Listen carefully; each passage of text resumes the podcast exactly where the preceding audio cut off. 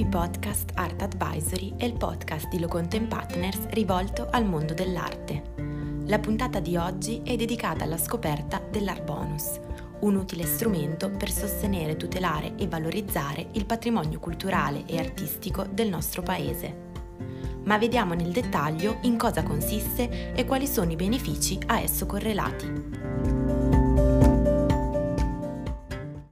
Cos'è l'Art Bonus? L'Art Bonus è stato introdotto con il decreto legge 31 maggio 2014 numero 83, noto come decreto cultura, convertito con modificazioni nella legge 29 luglio 2014 numero 106.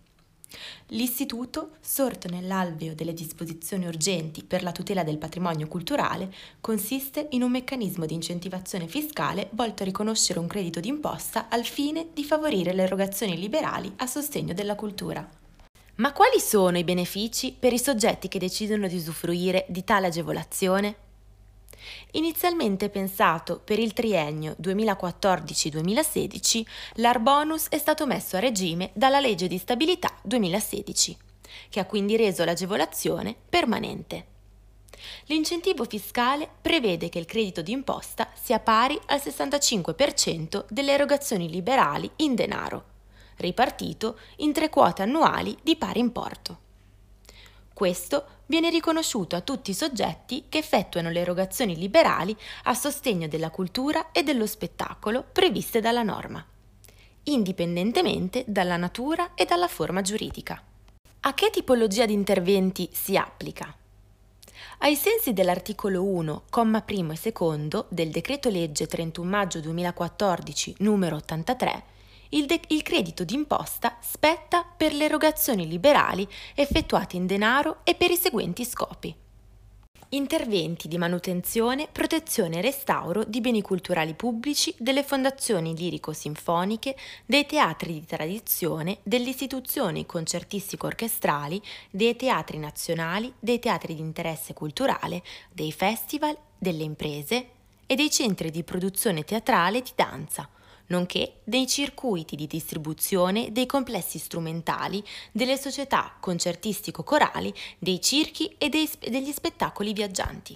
Sostegno degli istituti dei luoghi della cultura di appartenenza pubblica, realizzazione di nuove strutture, restauro e potenziamento di quelle esistenti, delle fondazioni lirico-sinfoniche o di enti o istituzioni pubbliche che, senza scopo di lucro, svolgono esclusivamente attività nello spettacolo erogazioni liberali effettuate per i suddetti tipi di intervento direttamente a favore dei concessionari o affidatari dei beni oggetto di manutenzione, protezione e restauro.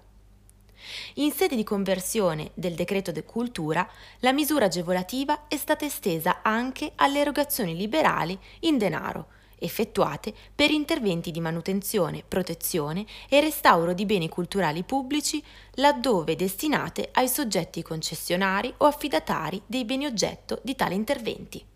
Ad integrazione delle disposizioni normative presenti in materia di Arbonus, l'Agenzia delle Entrate, con risoluzione 7 novembre 2017 numero 136, ha chiarito che costituiscono oggetto dell'agevolazione anche le erogazioni liberali effettuate in favore di fondazioni di diritto privato, purché gestiscano un patrimonio culturale di appartenenza pubblica.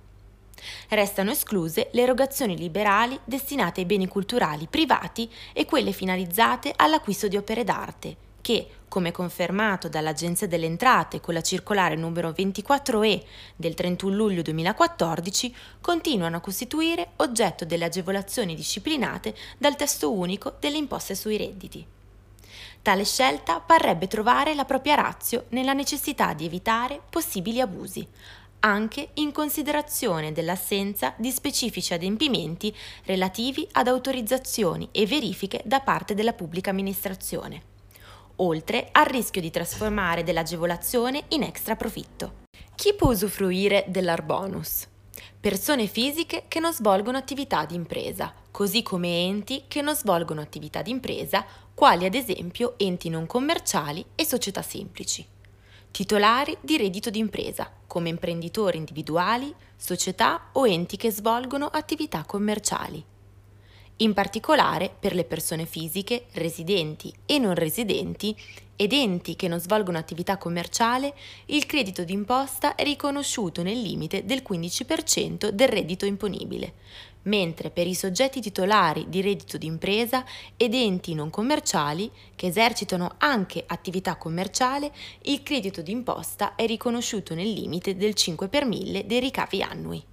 Giungiamo dunque a capire come viene effettuata l'erogazione. Come ormai la maggior parte delle spese detraibili e deducibili, le erogazioni liberali in esame devono essere effettuate avvalendosi esclusivamente di sistemi di pagamento tracciabili quali bonifico, carta di credito o debito, carte prepagate, assegni bancari e circolari. Restano quindi totalmente escluse dall'agevolazione le erogazioni liberali effettuate in contanti e in natura, ovvero tramite scambio di beni e servizi, in quanto non offrono sufficienti garanzie di tracciabilità. Bene, il podcast di oggi dedicato all'Art Bonus termina qui. Vi aspettiamo lunedì, sempre alla stessa ora, con la consueta rubrica dedicata al super bonus. Lo studio Lo Content Partners vi augura una buona serata.